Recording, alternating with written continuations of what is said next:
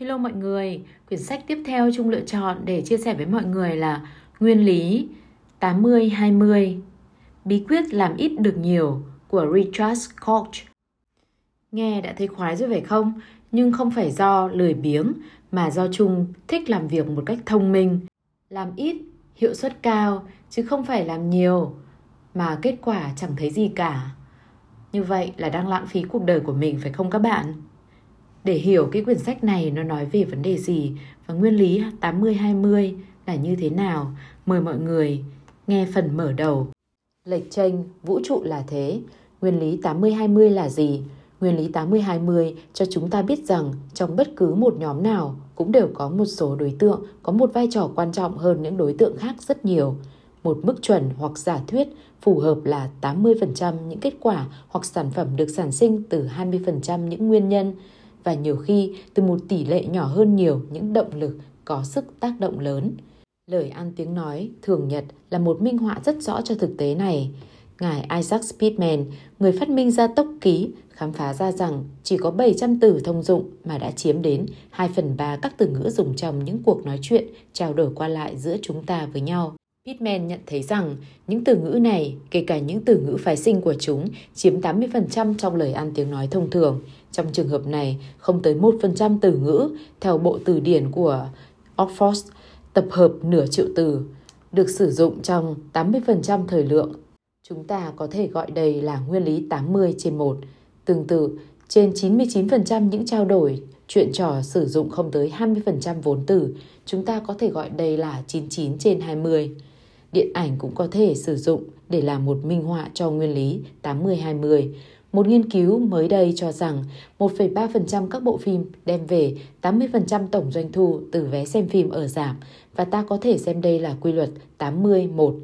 Nguyên lý tám mươi hai mươi không phải là một công thức huyền bí gì. Nhiều khi mối quan hệ giữa kết quả và nguyên nhân gần tỷ lệ bảy mươi ba mươi hơn là tám mươi hai mươi hay tám mươi một. Nhưng có một thực tế là ít khi nào xảy ra trường hợp năm mươi phần trăm các nguyên lý dẫn đến năm mươi phần trăm kết quả. Chúng ta có thể thấy được vũ trụ này không cân đối, không cân bằng, một thiểu số lại đóng vai trò quan trọng. Những con người và tổ chức thật sự có hiệu quả đều biết bám sát, tận dụng một số ít những động lực quan trọng, có thể phát huy hiệu quả trong lĩnh vực thế giới của họ và chuyển chúng thành những lợi thế của họ. Các bạn hãy tiếp tục đọc những trang sách sau đây để tìm hiểu xem các bạn cũng có thể học hỏi và làm như thế nào để cũng được như những người ấy. Chương một. Dẫn nhập về nguyên lý tám mươi hai mươi. Trong một thời gian dài, định luật Pareto, nguyên lý tám mươi hai mươi cứ lừng lững tồn tại trong lĩnh vực kinh tế như một tảng đá bất trị không mời mà đến trong một khoảng sân đã ngăn nắp đâu vào đó. Một định luật thực chứ không ai có thể giải thích nổi. Nguyên lý tám mươi hai mươi có thể và nên được áp dụng bởi mọi con người thông minh trong cuộc sống thường nhật của họ, bởi mọi tổ chức, đơn vị và bởi mọi nhóm và hình thái xã hội. Nguyên lý này có thể giúp các cá nhân và tổ chức đạt được nhiều kết quả hơn nhiều với lượng công sức ít hơn nhiều. Nguyên lý tám mươi hai mươi có thể làm cho con người ta hiệu quả hơn và hạnh phúc hơn. Nó có thể nhân lên gấp bội mức độ lợi nhuận của các công ty và tính hiệu quả của bất cứ tổ chức nào. Thậm chí nó còn đóng một vai trò quan yếu trong việc nâng cao chất lượng và số lượng những dịch vụ công ích trong khi cắt giảm chi phí. Cuốn sách này, công trình đầu tiên bàn về nguyên lý tám mươi hai mươi, được viết ra từ một niềm xác tín cháy bỏng, đã được kiểm nghiệm và thực chứng qua kinh nghiệm kinh doanh và cá nhân, rằng nguyên lý này là một trong những phương cách tốt nhất để giải quyết và vượt qua được những áp lực của cuộc sống hiện đại. Nguyên lý tám mươi hai mươi là gì? Nguyên lý tám mươi hai mươi khẳng định rằng một thiểu số nguyên nhân, nguyên liệu đầu vào hoặc công sức thường dẫn đến một đa số những kết quả, sản phẩm đầu ra hoặc những thành quả. Hiểu theo nghĩa đen, điều này có nghĩa là chẳng hạn tám mươi phần trăm những gì các bạn đạt được trong công việc của mình là kết quả của hai mươi phần trăm lượng thời gian các bạn bỏ ra. Như vậy có thể nói bốn phần năm những nỗ lực mà các bạn đã bỏ ra chiếm một tỷ lệ rất lớn, đều chủ yếu là không đem lại được kết quả mong đợi. Thực tế này trái ngược với những gì người ta thường nghĩ. Như vậy, nguyên lý tám mươi hai mươi khẳng định rằng tự trong nội tại quan hệ giữa nguyên nhân và kết quả, nguyên liệu đầu vào và sản phẩm đầu ra là giữa công sức và thành quả thu được đã có một tình trạng mất cân đối. Một chuẩn mực rất rõ ràng cho tình trạng mất cân đối này có thể thấy trong quan hệ tám mươi hai mươi, công thức điển hình sẽ cho thấy rằng tám mươi phần trăm những sản phẩm đầu ra kết tựu từ hai mươi phần trăm những nguyên liệu đầu vào, rằng tám mươi phần trăm kết quả xuất phát từ hai mươi phần trăm các nguyên nhân, hoặc rằng tám mươi phần trăm những thành quả có được từ hai mươi phần trăm công sức đã đầu tư. Hình một minh họa cho mối quan hệ này. Trong kinh doanh, nhiều ví dụ minh họa cho nguyên lý tám mươi hai mươi đã được kiểm chứng. hai mươi phần trăm các sản phẩm thường chiếm tám mươi phần trăm doanh số tính theo đô la Mỹ và hai mươi phần trăm khách hàng cũng có một tầm quan trọng tương tự. hai mươi các sản phẩm hoặc khách hàng thường chiếm khoảng tám mươi phần trăm lợi nhuận của đơn vị. Trong xã hội, hai mươi phần trăm các tội phạm chiếm tám mươi phần trăm giá trị của tất cả các tội phạm. hai mươi phần trăm người lái xe gây ra tám mươi phần trăm số tai nạn, hai mươi phần trăm số người kết hôn cấu thành tám mươi phần trăm số người ly dị. Những kẻ cứ tái hôn rồi lại ly dị đã làm méo lệch các con số thống kê, gây ra một cảm giác bi quan sai lệch về mức độ trung thủy trong hôn nhân. hai mươi phần trăm các học sinh, sinh viên nắm giữ tám mươi phần trăm những bằng cấp, chứng chỉ được phát ra. Trong cuộc sống gia đình, hai mươi phần trăm những tấm thảm trải trong nhà thường xuyên có những bước chân dẫm lên, hai mươi phần trăm số quần áo được đem ra mặc trong tám mươi phần trăm lượng thời gian. Và nếu các bạn có gắn một chuông báo trộm, tám mươi phần trăm những vụ báo trộm nhầm là do hai mươi phần trăm những nguyên nhân khả hữu. Động cơ đốt trong là một minh họa tuyệt vời cho nguyên lý tám mươi hai mươi. tám mươi phần trăm lượng năng lượng bị bỏ phí trong quá trình đốt nhiên liệu và chỉ có hai mươi phần trăm được chuyển thành năng lượng đẩy cho bánh xe chạy. Số hai mươi phần trăm nguyên liệu đầu vào này tạo ra một trăm phần trăm sản phẩm đầu ra. Khám phá của Pareto, thiếu cân đối, một tình trạng xảy ra một cách có hệ thống và có thể đoán trước được. Cơ sở nền tảng của nguyên lý tám mươi hai mươi được Pareto, sinh năm một nghìn tám trăm bốn mươi tám, mất năm một nghìn chín trăm hai mươi ba, nhà kinh tế học người Ý khám phá ra năm một nghìn tám trăm chín mươi bảy, cách đây đúng một trăm năm. Khám phá của ông cho đến nay đã có nhiều tên gọi khác nhau như nguyên lý Pareto, Pareto's Principle, định luật Pareto's, Pareto Law, quy tắc tám mươi hai mươi, tám mươi hai mươi Rule, nguyên lý thiểu công, Principles of Least Effort và nguyên lý bất cân bằng, Principles of Imbalance. Trong bộ sách này, chúng ta sẽ thống nhất gọi là nguyên lý tám mươi hai mươi. Qua cả một quá trình ảnh hưởng ngấm ngầm đối với nhiều người thành đạt quan trọng, nhất là những người làm kinh doanh, những người say mê máy tính và những kỹ sư phụ trách về chất lượng, nguyên lý tám mươi hai mươi đã góp phần tác động đến thế giới hiện đại. Tuy nhiên, nó hãy còn là một trong những bí ẩn lớn nhất trong thời đại chúng ta, và ngay cả một số ít người biết và sử dụng nguyên lý tám mươi hai mươi cũng chỉ khai thác được một phần nhỏ nhoi sức mạnh của nó. Như vậy, Pareto đã khám phá ra cái gì? Ông đã tình cờ nghiên cứu những quy luật về của cải và thu nhập ở nước Anh thế kỷ mười chín. Ông nhận thấy rằng, theo mẫu nghiên cứu của ông, hầu hết lượng thu nhập và của cải về tay một nhóm người thiểu số. Có lẽ chuyện này cũng không có gì đáng ngạc nhiên cho lắm. Nhưng ông cũng khám phá ra hai điều khác nhau mà ông cho là rất có ý nghĩa. Một là có một mối quan hệ nhất quán, có tính toán học giữa tỷ lệ người, lượng phần trăm trong tổng số đối tượng nghiên cứu đang xem xét và lượng thu nhập hoặc của cải mà nhóm này được hưởng. Nói đơn giản hơn, nếu hai mươi phần trăm của nhóm đối tượng nghiên cứu hưởng tám mươi phần trăm lượng của cải, thì các bạn có thể đoán rằng mười phần trăm sẽ hưởng. Chẳng hạn như sáu mươi lăm phần trăm lượng của cải và năm phần trăm sẽ hưởng năm mươi phần trăm. Điểm mấu chốt không phải ở chỗ các con số phần trăm mà là ở chỗ việc phân bố của cải trong một nhóm đối tượng có thể tiên đoán là không cân đối. Khám phá thứ hai của Pareto, một khám phá thật sự làm ông phấn khích, là quy luật bất cân đối này lặp đi lặp lại một cách ổn định bất cứ khi nào ông xem xét những dữ liệu liên quan đến những giai đoạn lịch sử khác nhau hoặc những quốc gia khác nhau. Dù nghiên cứu nước Anh trong những giai đoạn đầu hoặc bất cứ dữ liệu nào có thể có được về những nước khác trong thời đại của ông hoặc trước đó, ông đều thấy một quy luật chung lặp đi lặp lại nhiều lần với một sự chính xác toán học. Đây là một sự trùng hợp kỳ lạ hay là một điều gì đó có một tầm quan trọng lớn lao đối với kinh tế học và xã hội? Quy luật này có còn đúng không nếu áp dụng vào những tập hợp dữ liệu có liên quan đến những vấn đề khác nhau của cải và thu nhập?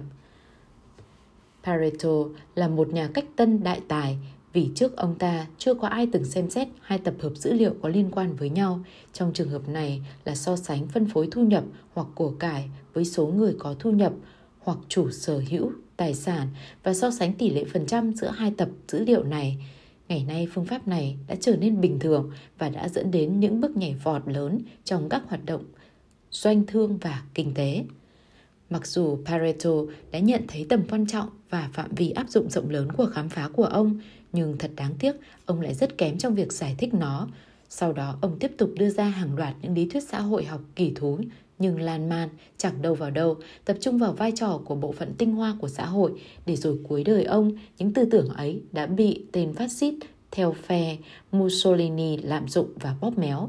Ý nghĩa của nguyên lý tám mươi hai mươi đã bị trùm mền cả một thế hệ, trong khi một vài nhà kinh tế, đặc biệt là ở Hoa Kỳ, đã nhận thấy tầm quan trọng của nó, nhưng mãi đến sau chiến tranh thế giới thứ hai mới có hai người đi tiên phong cùng lúc, nhưng hoàn toàn khác nhau, bắt đầu tạo ra những đợt sóng gây chú ý dư luận với nguyên lý tám mươi hai mươi.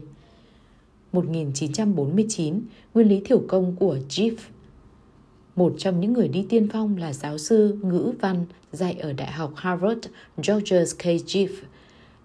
Năm một nghìn chín trăm bốn mươi chín, giáo sư Zipf khám phá ra rằng nguyên lý thiểu công vốn thật ra là một tái khám phá và cụ thể hóa nguyên lý của Pareto. Nguyên lý của Pareto phát biểu rằng nguồn lực, nghĩa là con người, hàng hóa, thời gian, kỹ năng hoặc bất cứ thứ gì khác có khả năng sản sinh thêm giá trị mới, thường có khuynh hướng tự sắp xếp chính mình để giảm thiểu công việc, để rồi chừng hai mươi đến ba mươi phần trăm của bất cứ nguồn lực nào chiếm đến bảy mươi đến tám mươi phần trăm hoạt động liên quan đến những nguồn lực ấy. Giáo sư Zipf sử dụng những con số thống kê về dân số, sách vở, tư liệu ngữ văn và những hành vi cá nhân để chỉ ra sự lặp đi lặp lại rất ổn định của quy luật bất cân đối ấy. Chẳng hạn, ông phân tích tất cả những tờ hôn thú được cấp bởi chính quyền Philadelphia trong năm một nghìn chín trăm ba mươi mốt ở một khu vực gồm hai mươi dãy nhà. Qua đó cho thấy bảy mươi phần trăm những vụ kết hôn là giữa những người sống trong vòng ba mươi phần trăm của khoảng cách. Rất tình cờ, Zipf cũng cung cấp được những giải thích khoa học cho một bàn làm việc bừa bộn bằng cách bào chữa cho sự bừa bộn ấy với một quy luật khác. Tần suất sử dụng đem những thứ thường xuyên được sử dụng lại gần với chúng ta. Những thư ký thông minh từ lâu đã biết không nên sắp xếp quá đâu vào đấy đối với những tài liệu, giấy tờ thường xuyên cần can tham khảo. Năm một nghìn chín trăm năm mươi mốt, quy luật về số ít quan yếu của Juran và sự hưng phát của Nhật Bản. Một nhân vật tiên phong khác của nguyên lý tám mươi hai mươi là một người được xem là tổ sư về chất lượng, kỹ sư Joseph Juran, sinh năm một nghìn chín trăm lẻ bốn, một người Mỹ gốc Rumani, một nhân vật quan trọng đứng sau cuộc cách mạng chất lượng trong giai đoạn một nghìn chín trăm năm mươi đến một nghìn chín trăm chín mươi. Ông đã làm cho cái mà ông gọi là nguyên lý Pareto hoặc quy luật về số ít quan yếu, Rules of the Vital Few, hầu như đồng nghĩa với cuộc đi tìm chất lượng cao cho sản phẩm. Năm một nghìn chín trăm hai mươi tư, Juran vào làm việc ở Western Electric, bộ phận chế tạo sản xuất của Bell Telephone System, khởi đầu sự nghiệp là một kỹ sư trong một công ty và về sau đã thành danh như là một trong những chuyên gia tư vấn về chất lượng hàng đầu của thế giới. Ý tưởng tuyệt vời của ông là sử dụng nguyên lý tám mươi hai mươi cùng với những phương pháp thống kê khác để tìm cách khắc phục những lỗi chất lượng và cải thiện độ tin cậy và giá trị của các hàng hóa công nghiệp và tiêu dùng. Sổ tay kiểm soát chất lượng, tác phẩm có tính mở đường của Juran, được xuất bản lần đầu tiên vào năm một nghìn chín trăm năm mươi mốt và đã tán dương nguyên lý tám mươi hai mươi bằng những lời lẽ rất hào phóng. Nhà kinh tế học Pareto đã phát hiện ra rằng của cải cũng được phân phối một cách thiên lệch như những quan sát của Juran về mất tổn thất chất lượng. Ta có thể nhìn thấy những trường hợp tương tự, sự phân bố tội phạm giữa những tội nhân, sự phân bố tai nạn giữa những quy trình tiềm ẩn nguy cơ, vân vân. Nguyên lý của Pareto về sự phân bố không đồng đều áp dụng cho sự phân bố của cải và cho sự phân bố tổn thất chất lượng. Không có nhà công nghiệp tay to mặt lớn nào ở Mỹ quan tâm đến những nguyên lý của Juran.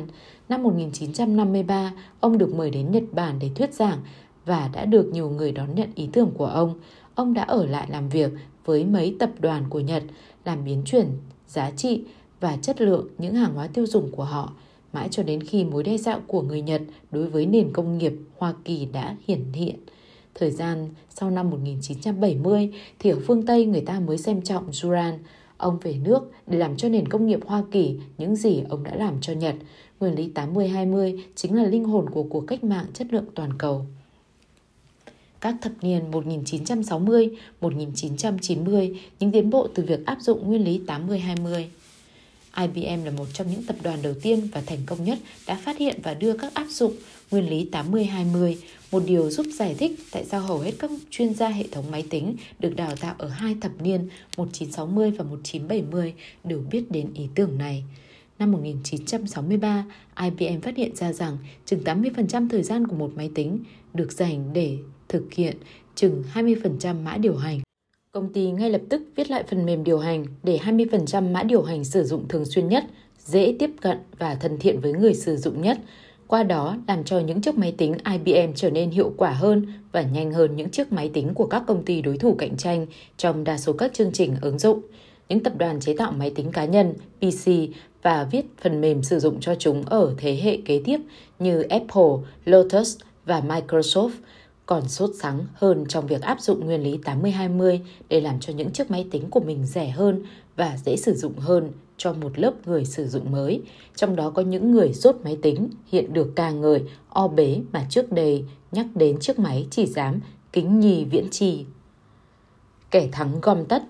Sau Pareto, một thế kỷ, ý nghĩa của nguyên lý tám mươi hai mươi lại hồi sinh trong những tranh luận gần đây về mức thu nhập cao ngất trời và luôn tăng cao, và các cá nhân rất thiểu số đầu ngành ở ngày một nhiều các ngành nghề.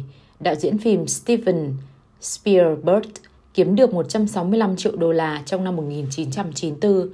Joseph Jamail, luật sư tố tụng, được trả thù lao hậu hĩnh nhất chín mươi triệu đô la. Lẽ đương nhiên, những đạo diễn phim hay luật sư thường thường bậc trung chỉ có được một mức thu nhập bé tẻo teo so với những món tiền cỡ đó.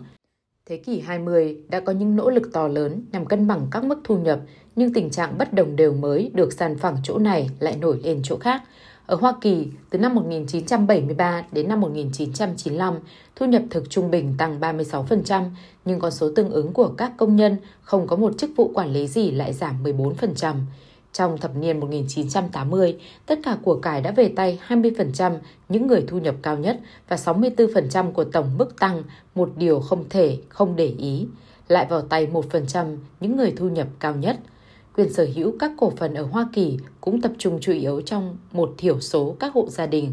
năm phần trăm số hộ gia đình Hoa Kỳ sở hữu chừng bảy mươi lăm phần trăm giá trị trong ngành hàng tiêu dùng. Chúng ta cũng có thể thấy một tác động tương tự trong vai trò của đồng đô la. Chừng năm mươi phần trăm các giao dịch thương mại của thế giới được tính bằng đô la, vượt xa con số mười ba phần trăm là tỷ lệ xuất khẩu Hoa Kỳ so với thế giới. Và trong khi tỷ lệ của đồng đô la so với mức dự trữ ngoại hối là sáu mươi tư phần trăm, thì suất của giê đê pê Hoa Kỳ với tổng sản lượng toàn cầu cũng chỉ vừa qua hai mươi phần trăm. Nguyên lý tám mươi hai mươi lúc nào cũng tự khẳng định giá trị của mình, trừ phi con người có những nỗ lực lớn, tự giác và nhất quán, duy trì qua một thời gian dài để phủ định nó. Tại sao nguyên lý tám mươi hai mươi lại quan trọng đến thế? Lý do làm cho nguyên lý tám mươi hai mươi có giá trị đến thế là do nó đi ngược với những gì chỉ cảm nhận bằng trực giác. Chúng ta thường hay nghĩ rằng tất cả các nguyên nhân sẽ dẫn đến những kết quả với một tầm quan trọng gần như nhau, rằng tất cả các khách hàng đều có giá trị như nhau, rằng mỗi doanh nghiệp, mỗi sản phẩm, mỗi đồng tiền kiếm được từ lợi nhuận doanh số đều có giá trị ngang nhau, rằng với chúng ta, tất cả các nhân viên đều có giá trị gần như nhau, rằng tất cả các câu hỏi và cú điện thoại đều có được đối xử như nhau, rằng trường đại học nào cũng tốt như trường đại học nào, rằng tất cả mọi vấn đề đều có một số lượng lớn những nguyên nhân. Do vậy, không đáng phải khu riêng biệt một số nguyên nhân quan yếu, rằng tất cả mọi cơ hội đều có giá trị gần như nhau, do vậy chúng ta đều xử lý chúng như nhau. Chúng ta có khuynh hướng cho rằng năm mươi phần trăm các nguyên nhân hoặc tác động đầu vào tạo ra năm mươi phần trăm kết quả hoặc sản phẩm đầu ra. Dường như có một tư tưởng tự nhiên, hầu như dân chủ, cho rằng nguyên nhân và kết quả nói chung cân bằng nhau. Nhưng ảo tưởng về quan hệ năm mươi năm mươi này là một trong những điều sai lạc nhất, có hại nhất, đồng thời là nếp nghĩ thâm căn, cố đế nhất trong bản đồ tư duy của chúng ta. Nguyên lý tám mươi hai mươi khẳng định rằng khi hai tập hợp dữ liệu liên quan đến nguyên nhân và kết quả có thể được xem xét và phân tích, thì kết quả khả hữu nhất là sẽ có một mô hình, quy luật chung về sự mất cân bằng. Sự mất cân bằng ấy có thể là sáu mươi lăm ba mươi lăm, bảy mươi ba mươi, bảy mươi lăm hai mươi lăm, tám mươi hai mươi, chín mươi lăm năm hay chín mươi chín phẩy một, không phẩy một hay bất cứ một tỷ lệ nào trong khoảng ấy. Tuy nhiên, tổng hai con số được xem đem ra so sánh không nhất thiết phải là một trăm, xem trang bốn mươi ba. Nguyên lý tám mươi hai mươi cũng khẳng định rằng khi chúng ta biết mối quan hệ thực sự, thì thường chúng ta lấy làm ngạc nhiên trước tình trạng mất cân bằng giữa hai bên. Dù mức chênh lệch là gì thì thông thường sự mất cân bằng ấy cũng vượt ra khỏi những ước định của chúng ta trước đó. Các nhà quản lý có thể đã ngờ ngợ thấy rằng một số khách hàng và một số sản phẩm có khả năng sinh lời cao hơn những khách hàng và sản phẩm khác. Nhưng khi đã được chứng minh cho thấy mức độ khác biệt thì họ thường lấy làm rất ngạc nhiên và có khi ngơ ngẩn trước kết quả ấy. Các giáo viên có thể đã biết rằng đa số những vấn đề vi phạm kỷ luật hoặc hầu hết các vụ trốn học đều xuất phát từ một thiểu số các học sinh. Nhưng nếu phân tích sổ sách ghi chép lại các vụ việc ấy thì sự khác biệt giữa hai con số có lẽ sẽ lớn hơn mức người ta vẫn hằng tưởng. Có thể, chúng ta cũng thấy được rằng một phần quỹ thời gian của chúng ta có giá trị hơn phần còn lại. Nhưng nếu chúng ta đo lường hai phần thời gian, đầu tư và kết quả thu được thì sự khác biệt giữa các con số cũng sẽ làm cho chúng ta sững sờ. Tại sao bạn phải quan tâm đến nguyên lý tám mươi hai mươi? Cho dù bạn có thể nhận ra hay không thì nguyên lý này vẫn áp dụng với cuộc đời của bạn, cho giới xã hội của bạn và cho nơi làm việc của bạn. Hiểu được nguyên lý tám mươi hai mươi sẽ cho phép bạn có được những cái nhìn sâu sắc về những gì đang thực sự diễn ra trong thế giới xung quanh chúng ta.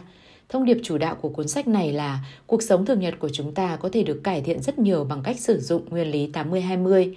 Mỗi cá nhân có thể hiểu được, hiệu quả và hạnh phúc hơn. Mỗi đơn vị mong muốn có lợi nhuận có thể kiếm được nhiều lợi nhuận hơn. Mỗi tổ chức vì lợi nhuận có thể có được những kết quả hữu ích hơn. Mỗi chính phủ đều có thể đảm bảo rằng mỗi công dân của mình đều được hưởng nhiều quyền lợi hơn khi có chính phủ ấy cai quản. Từng người và từng tổ chức có thể đạt được nhiều điều hơn. Tất cả đều có giá trị và né tránh những giá trị tiêu cực với ít công thức hơn, ít chi phí hơn và ít vốn đầu tư hơn. Tâm điểm của tiến bộ ấy là một quy trình thay thế. Những nguồn lực có tác động yếu trong bất cứ công cụ nào đều không nên sử dụng hoặc chỉ sử dụng dè dặt. Những nguồn lực có tác động mạnh mẽ phải được sử dụng càng nhiều càng tốt.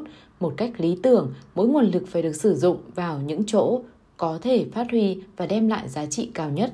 Ở bất kỳ chỗ nào có thể, những nguồn lực yếu kém cần được bồi dưỡng và phát triển để chúng có thể bắt chước hành vi của những nguồn lực hiệu quả hơn. Sản xuất kinh doanh và thị trường đã sử dụng quy trình này và đã thu được những tác dụng lớn lao là hàng trăm năm nay, nhà kinh tế học người Pháp J B. Say, người đã tạo ra từ entrepreneurs, nhà doanh nghiệp, vào khoảng năm một nghìn tám trăm, đã nói rằng nhà doanh nghiệp chuyển vận nguồn lực kinh tế ra khỏi khu vực có năng suất thấp để bước lên một khu vực có năng suất và sản lượng cao. Nhưng một ý nghĩ thú vị của nguyên lý tám mươi hai mươi là các doanh nghiệp và thị trường vẫn còn phải vượt qua một khoảng cách bao la nữa mới đưa ra được những giải pháp tối ưu. Ví dụ, nguyên lý tám mươi hai mươi khẳng định rằng hai mươi phần trăm sản phẩm hoặc khách hàng hoặc nhân viên mới thực sự tạo ra tám mươi phần trăm lợi nhuận. Nếu điều này là đúng, và những nghiên cứu thường khẳng định những tỷ lệ bất tương xứng như thế quả có tồn tại, thì còn lâu hiện tình ấy mới đạt đến mức có hiệu quả hoặc tối ưu. Điều có ý nghĩa ở đây là tám mươi phần trăm các sản phẩm hoặc khách hàng hoặc nhân viên chỉ đóng góp hai mươi phần trăm lợi nhuận là đang có một sự lãng phí lớn, là những nguồn lực mạnh mẽ của công ty đang bị níu lại bởi một đa số những nguồn lực kém hiệu quả hơn rất nhiều, là lợi nhuận có thể được nhân lên nếu nhiều hơn những sản phẩm tốt nhất có thể được đem ra bán, những nhân viên xịn nhất được tuyển dụng hoặc những khách hàng ngon được thu hút hoặc được thuyết phục hãy mua thêm nhiều hàng nữa của công ty. Trong trường hợp này, người ta có thể đặt một câu hỏi rất xác đáng. Tại sao lại tiếp tục làm ra mớ sản phẩm chiếm tám mươi phần trăm mà chỉ đem về hai mươi phần trăm lợi nhuận kia? Các công ty ít khi đặt ra câu hỏi này bởi vì trả lời câu hỏi ấy có nghĩa là phải hành động một cách quyết liệt. Ngừng làm bốn trên năm, những gì bạn đang làm không phải là một thay đổi nhỏ nhặt. Điều J B. Say gọi là công việc của những nhà doanh nghiệp thì những nhà tài chính hiện đại gọi là nghiệp vụ arbit, kinh doanh chênh lệch tỷ giá. Thị trường tài chính quốc tế rất nhanh nhạy trong việc điều chỉnh những hiện tượng bất thường trong việc định giá trị, chẳng hạn giữa các tỷ giá hối đoái, nhưng các tổ chức doanh thương và các cá nhân nói chung thường rất kém về nghiệp vụ arbit hoặc nghệ thuật làm nhà doanh nghiệp trong vận chuyển dịch nguồn lực từ chỗ chúng có giá trị kém đến chỗ chúng có thể đem lại những kết quả tốt, hoặc trong việc cắt bỏ những nguồn lực giá trị thấp và mua vào những nguồn lực có giá trị cao hơn.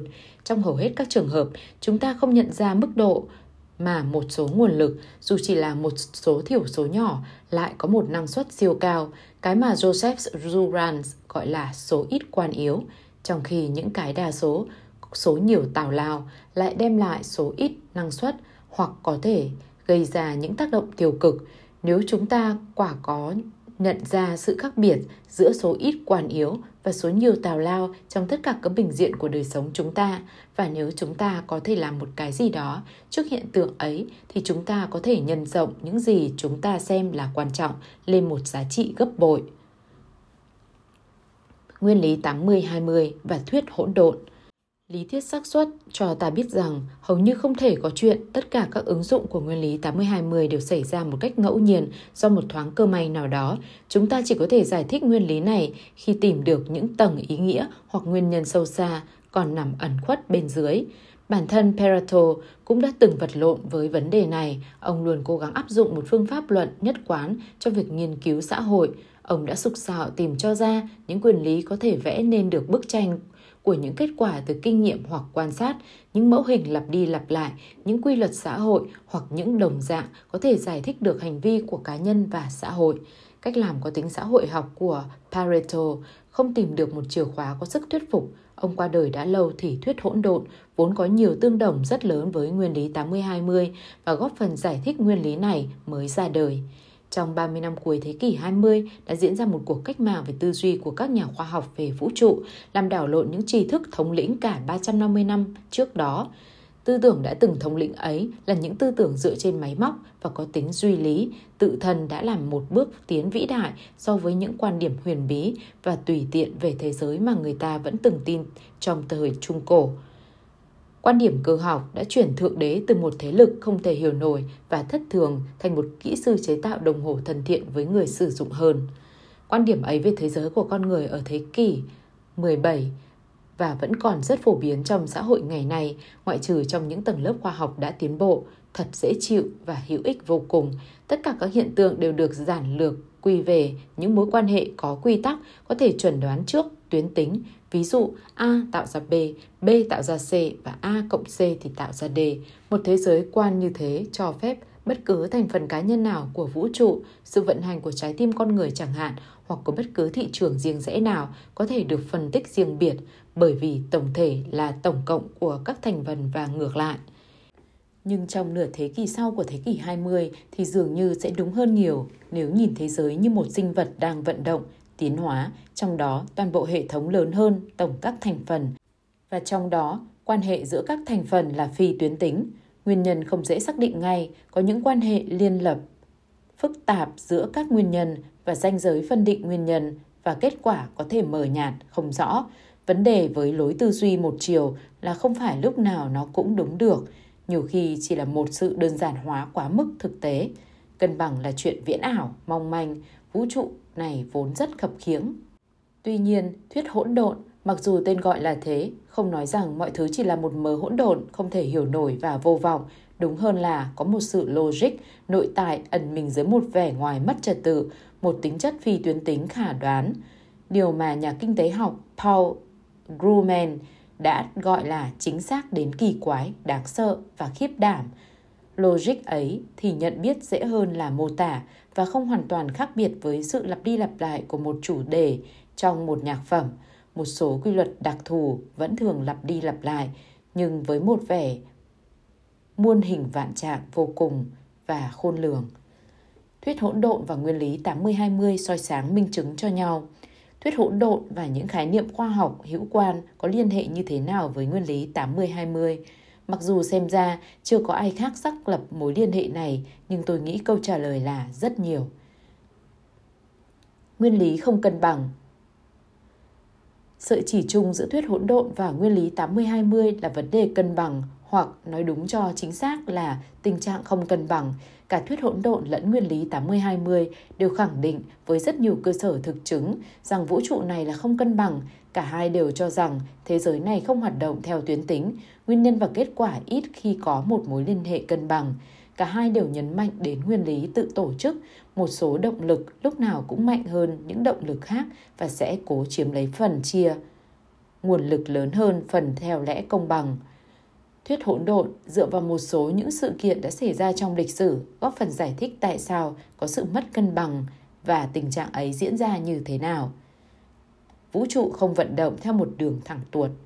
Nguyên lý tám mươi hai mươi cũng như thuyết hỗn độn được dựa trên ý tưởng phi tuyến tính. Rất nhiều những điều đã xảy ra không có một tầm quan trọng và có thể bỏ qua. Tuy nhiên, lúc nào cũng có một số động lực có một tầm ảnh hưởng vượt hẳn trên số lượng của chúng. Đây là những động lực phải được xác định để và để ý. Nếu đó là những động lực có giá trị tích cực, chúng ta phải nhân chúng lên. Nếu đó là những động lực chúng ta không thích, chúng ta phải suy nghĩ cẩn thận để tìm cách vô hiệu hóa chúng. Nguyên lý tám mươi hai mươi cung cấp một phép thử thực chứng rất hiệu nghiệm về tính phi tuyến tính. Trong bất cứ hệ thống nào, chúng ta có thể đặt câu hỏi có phải hai mươi phần trăm nguyên nhân dẫn đến tám mươi phần trăm kết quả, có phải tám mươi phần trăm bất cứ hiện tượng nào đều chỉ có liên hệ với hai mươi phần trăm của hiện tượng hữu quan. Đây là một phương pháp hữu ích để làm lộ ra tính phi tuyến tính, nhưng nó còn hữu ích hơn bởi vì nó hướng ta đến việc xác định những động lực mạnh mẽ khác thường đang hoạt động. Nút vòng phản hồi bóp méo và xáo trộn sự cân bằng. Nguyên lý tám mươi hai mươi cũng nhất quán và có thể được giải thích nhờ quy luật về những cái nút vòng phản hồi được xác định bởi thuyết hỗn độn. Theo đó, những ảnh hưởng nhỏ ban đầu có thể được nhân lên gấp nhiều lần và sinh ra những kết quả rất khó lường tính trước, mặc dù khi hậu xét thì có thể giải thích được. Khi không có những nút vòng phản hồi, tỷ lệ phân bổ tự nhiên của các hiện tượng này là năm mươi năm mươi. Những nguyên nhân đầu vào với một tần suất đã cho sẽ dẫn đến những kết quả tương xứng. Chỉ vì các nút vòng phản hồi tích cực và tiêu cực mà nguyên nhân gây ra những kết quả bất tương xứng. Tuy nhiên, xem ra cũng đúng khi nói các nút vòng phản hồi mạnh mẽ chỉ tác động đến một thiểu số nhỏ những nguyên nhân đầu vào. Điều này giúp giải thích tại sao những nguyên nhân đầu vào thiểu số ấy có thể ảnh hưởng nhiều đến thế. Chúng ta có thể thấy các nút phản hồi vận hành trong nhiều lĩnh vực, giải thích tại sao thông thường chúng ta rốt cuộc có được quan hệ tám mươi hai mươi thay vì năm mươi năm mươi giữa những nhóm đối tượng khác nhau. Ví dụ, kẻ giàu thì cứ giàu lên, không phải chỉ hay chủ yếu là vì họ có năng lực vượt trội gì, mà là vì của cứ đẻ ra của. Một hiện tượng tương tự cũng xảy ra với những chú cá vàng trong ao. Cho dù ban đầu thả cá, bạn chỉ có những con cá kích thước xấp xỉ nhau, thì những con lớn hơn một tí, sau này sẽ lớn hơn rất nhiều. Bởi vì cho dù chỉ có một thuận lợi ban đầu, chỉ hơi cách biệt về kích cỡ, chúng đã có thể giành và nuốt được những lượng thức ăn vượt trội hơn những con kia. Ngưỡng chuyển đổi.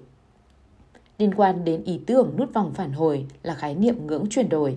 Đến một ngưỡng nào đó, một động lực mới, đó có thể là một sản phẩm mới, một căn bệnh, một nhóm nhạc rock mới hay một thói quen xã hội mới như đi bộ thể dục hoặc trượt ván dẹt, sẽ thấy khó có thể phát triển hơn được nữa.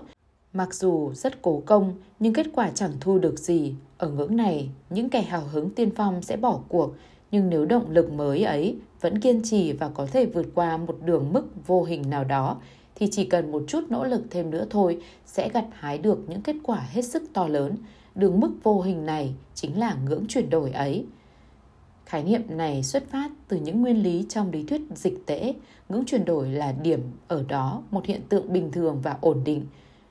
Đợt bột phát cúm không có gì nghiêm trọng, có thể biến thành một cuộc khủng hoảng y tế trong một cộng đồng. Do số người đã bị nhiễm và những người này do vậy có thể lây sang người khác, và do hành vi của những đợt dịch bệnh không đi theo tuyến tính mà không diễn ra như chúng ta nghĩ.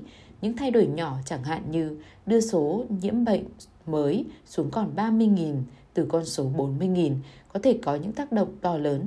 Tất cả đều tùy thuộc chuyện đã xảy ra, khi nào và như thế nào. Trâu chậm uống nước đục. Thuyết hỗn độn ủng hộ quan điểm lệ thuộc nhạy cảm vào những điều kiện đầu tiên. Theo đó, những gì xảy ra trước hết, ngay cả những gì nhìn bề mặt chỉ là nhỏ nhặt, có thể có một tác động bất cân xứng. Điều này phù ứng và góp phần giải thích nguyên lý tám mươi hai mươi. Nguyên lý tám mươi hai mươi khẳng định rằng một thiểu số nguyên nhân tác động gây ra một đa số kết quả. Một giới hạn của nguyên lý tám mươi hai mươi là nếu xét riêng rẽ, nó lúc nào cũng là một tấm ảnh chụp những gì đang đúng ở hiện tại, hay nói cho chính xác hơn, ngay ở thời điểm quá khứ vừa mới chụp bức hình. Đây chính là chỗ mà học thuyết của thuyết hỗn độn về sự lệ thuộc nhạy cảm vào những điều kiện đầu tiên tỏ ra hữu ích, một cách biệt nhỏ từ ban đầu có thể chuyển thành một cách biệt lớn hơn hoặc một vị thế thượng phong về sau, cho đến khi thế quân bình bị xáo trộn và một động lực nhỏ mới lại có một tầm ảnh hưởng bất tương xứng khác. Một công ty trong giai đoạn đầu tiên ra thị trường có được một sản phẩm mười phần trăm tốt hơn những đối thủ của mình thì rốt cuộc có thể chiếm được một thị phần lớn hơn một trăm đến hai trăm phần trăm, cho dù sau những đối thủ ấy có đưa ra được một sản phẩm tốt hơn. Trong những ngày đầu của công nghiệp sản xuất xe, nếu năm mươi mốt phần trăm các tài xế hoặc các nước quyết định lái xe bên phải thay vì bên trái, thì điều này sẽ có khuynh hướng trở thành một chuẩn mực cho hầu như một trăm phần trăm những người tham gia giao thông. Trong những ngày đầu của những chiếc đồng hồ kim, nếu năm mươi mốt phần trăm những chiếc đồng hồ có kim chạy theo chiều mà bây giờ người ta gọi là thuận chiều kim đồng hồ thay vì ngược chiều kim đồng hồ, thì quy ước này sẽ trở nên thống lĩnh, mặc dù đồng hồ có chạy theo hướng qua trái thì cũng logic không kém. Quả thật, chiếc đồng hồ trên nhà thờ Florence chạy ngược chiều kim đồng hồ và thể hiện hai mươi tư giờ. Không lâu sau, một nghìn bốn trăm bốn mươi hai là năm ngôi thánh đường này được xây dựng, nhà cầm quyền và nhà làm đồng hồ đã chuẩn hóa cho chiếc đồng hồ ấy thể hiện mười hai giờ, cho kim quay lại theo chiều kim đồng hồ. Bởi vì đa số đồng hồ thời ấy có những tính chất chung như thế, nhưng giả sử thời ấy năm mươi mốt phần trăm đồng hồ cũng như chiếc đồng hồ trên nhà thờ Florence, thì ngày nay chúng ta sẽ có một chiếc đồng hồ thể hiện hai mươi tư giờ và có kim chạy ngược lại. Những quan sát liên quan đến sự lệ thuộc nhạy cảm vào những điều kiện đầu tiên như thế này không hẳn là minh họa cho nguyên lý tám mươi hai mươi. Những ví dụ được đưa ra nói đến những thay đổi theo thời gian, trong khi nguyên lý tám mươi hai mươi nói đến một mô tả chi tiết tĩnh những nguyên nhân ở bất kỳ một thời điểm nào đã cho. Tuy nhiên, có một mối liên hệ giữa hai bên, cả hai hiện tượng này cùng góp phần minh chứng một điều là vũ trụ rất ghét sự cân bằng. Ở trường hợp của thuyết hỗn độn, chúng ta thấy tự nhiên không chịu dừng lại ở sự phân chia năm mươi năm mươi đối với các hiện tượng cạnh tranh nhau. Một sự phân chia năm mươi mốt bốn mươi chín từ trong nội tại nó đã không ổn định và có khuynh hướng bị hút về những tỷ lệ như chín mươi lăm năm, chín mươi chín một hoặc thậm chí một trăm không. Sự cân bằng rốt cuộc sẽ chuyển thành một tư thế. Một thế mà ở đó có một thế lực vượt trội hơn hẳn, đó là một trong những nội dung chính của thuyết hỗn độn. Nội dung của nguyên lý tám mươi hai mươi thì khác thế nhưng có tác dụng bổ sung. Nguyên lý này cho ta biết rằng ở bất kỳ thời điểm nào, một đa số của một hiện tượng sẽ được giải thích hoặc tạo ra bởi một thiểu số những tác nhân tham gia vào hiện tượng ấy. tám mươi phần trăm kết quả là từ hai mươi phần trăm nguyên nhân. Một số cái có một tầm quan trọng đặc biệt, đa số còn lại thì không. Nguyên lý tám mươi hai mươi phân loại phim gà ra gà, công ra công. Một trong những ví dụ ấn tượng nhất cho sự áp dụng nguyên lý tám mươi hai mươi ở lĩnh vực điện ảnh, hai nhà kinh tế học vừa tiến hành một nghiên cứu về doanh thu và dòng đời của ba trăm cuốn phim được tung ra một giai đoạn là mười tám tháng. Họ thấy rằng bốn phim chỉ chiếm một phẩy ba phần trăm so với tổng số, thu về được tám mươi phần trăm doanh thu bán vé rạp. hai trăm chín mươi sáu hay chín mươi tám phẩy bảy phần trăm số phim còn lại chỉ kiếm được hai mươi phần trăm tổng doanh thu. Như vậy, điện ảnh đây là một ví dụ điển hình cho những thị trường không giới hạn. Có thể nói, để tạo nên một quy luật tám mươi mốt, một minh chứng rất rõ cho nguyên lý về sự mất cân bằng. Vấn đề còn kỳ thú hơn nữa là câu hỏi tại sao xem những người đi xem phim cũng hành xử giống như những hạt khí đang chuyển động hỗn độn. Như đã được xác định qua thuyết hỗn độn, những hạt khí, những quả bóng bàn hay những người đi xem phim tất cả đều hành xử không theo một trình tự hay một quy luật nào, nhưng đều tạo ra một kết quả không cân bằng có thể thấy trước được. Những lời đồn thổi từ những bài điểm phim hay khán giả đầu tiên quyết định nhóm khán giả thứ hai sẽ đông đúc hay lèo tèo, và số này lại quyết định nhóm kế tiếp, và cứ thế. Những cuốn phim như Ngày Độc Lập, Independence Day hoặc Điệp vụ Bất Khả Thi, Mission Impossible tiếp tục được chiếu trong những rạp phim đông nghẹt khán giả, trong khi những phim kinh phí đắt đỏ và có nhiều sao như Thế giới nước, Water War hay Ánh sáng ban ngày, Daylight lại nhanh chóng chỉ còn lại một số lượng nhỏ nhoi khán giả, rồi sau đó thì chẳng có ai đến xem nữa. Đây là trường hợp mà trong đó nguyên lý tám mươi hai mươi vận hành tối đa công suất của mình. Hướng dẫn sử dụng quyển sách. Chương hai. Giải thích tại sao bạn có thể áp dụng nguyên lý tám mươi hai mươi vào thực tế và bàn đến sự phân biệt giữa phương pháp phân tích tám mươi hai mươi và lối tư duy tám mươi hai mươi. Cả hai đều là những phương pháp suy ra từ nguyên lý tám mươi hai mươi. Phân tích tám mươi hai mươi là một phương pháp có định lượng để so sánh nguyên nhân và kết quả. Tư duy tám mươi hai mươi là một quy trình mở hơn, ít chính xác hơn và cảm tính hơn, bao gồm những mô hình và thói quen trí tuệ cho phép chúng ta đưa ra giả thiết về những gì là nguyên nhân quan trọng của bất cứ thứ gì quan trọng trong đời sống của chúng ta, xác định những nguyên nhân ấy và tạo nên những cải thiện rõ nét trong vị thế của chúng ta bằng cách tái triển khai và bố trí những nguồn lực của mình một cách phù hợp. Phần hai.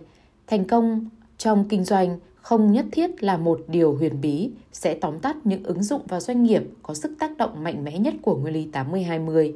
Những điều này đã được thử nghiệm và cho thấy có một giá trị vô cùng lớn lao, nhưng lạ lùng thay, vẫn còn chưa được cộng đồng doanh nghiệp khai thác.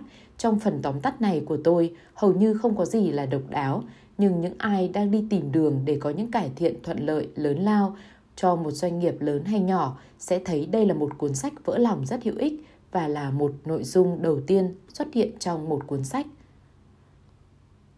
Phần ba. Làm ít, thu và thụ nhiều hơn, cho thấy nguyên lý tám mươi hai mươi có thể sử dụng như thế nào để nâng cao tầm mức công việc cũng như đời sống cá nhân hiện tại của bạn. Đây là một cố gắng tiên phong nhằm áp dụng nguyên lý tám mươi hai mươi theo những đường hướng thử nghiệm. Và cố gắng này, mặc dù tôi biết rằng còn nhiều khiếm khuyết, nhiều chỗ chưa hoàn chỉnh, chắc chắn sẽ đưa đến những cái nhìn sâu sắc đầy ngạc nhiên. Ví dụ, tám mươi phần trăm hạnh phúc hoặc thành tích trong cuộc đời của một người bình thường xảy ra trong một tỷ lệ phần trăm nhỏ của cuộc đời ấy.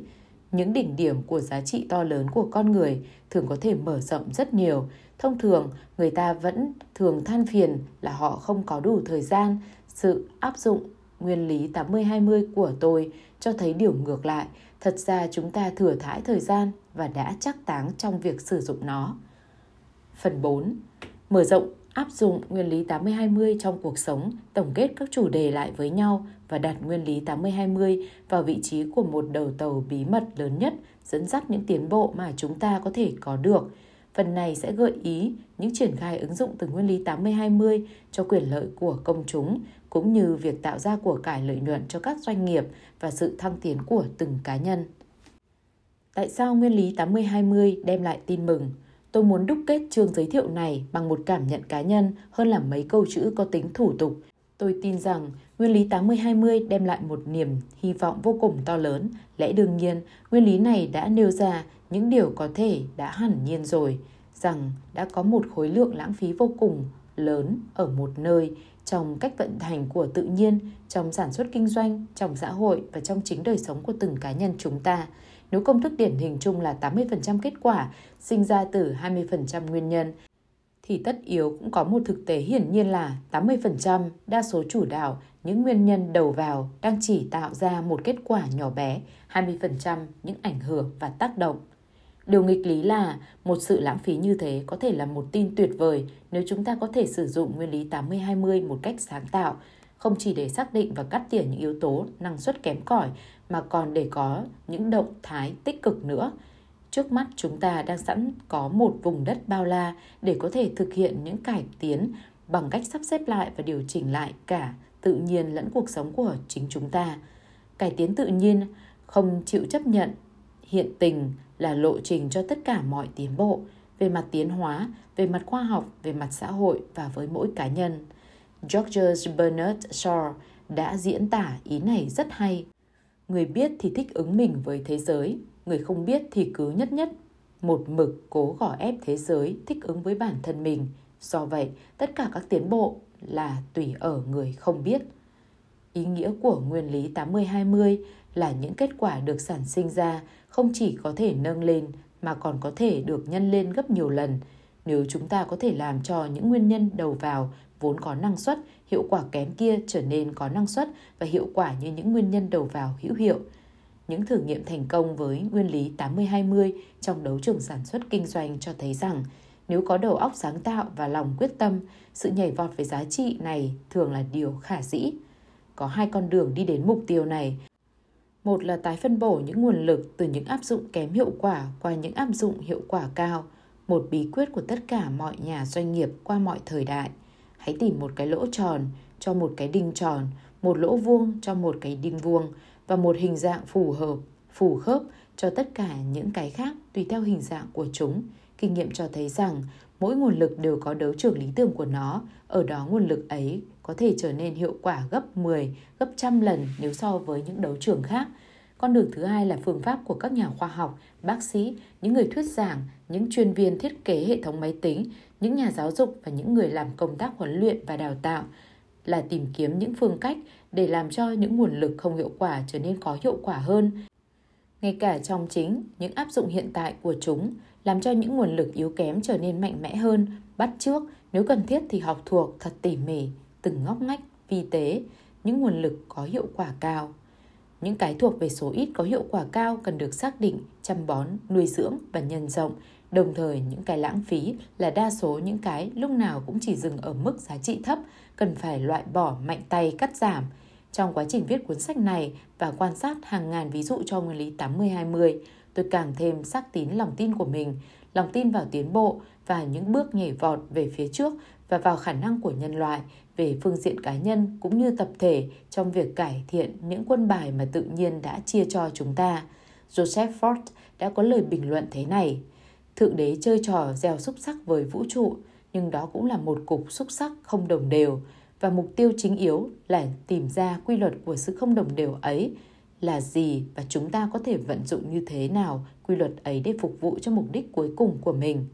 Nguyên lý tám mươi hai mươi có thể giúp chúng ta đạt được đúng mục tiêu ấy. Hết chương một.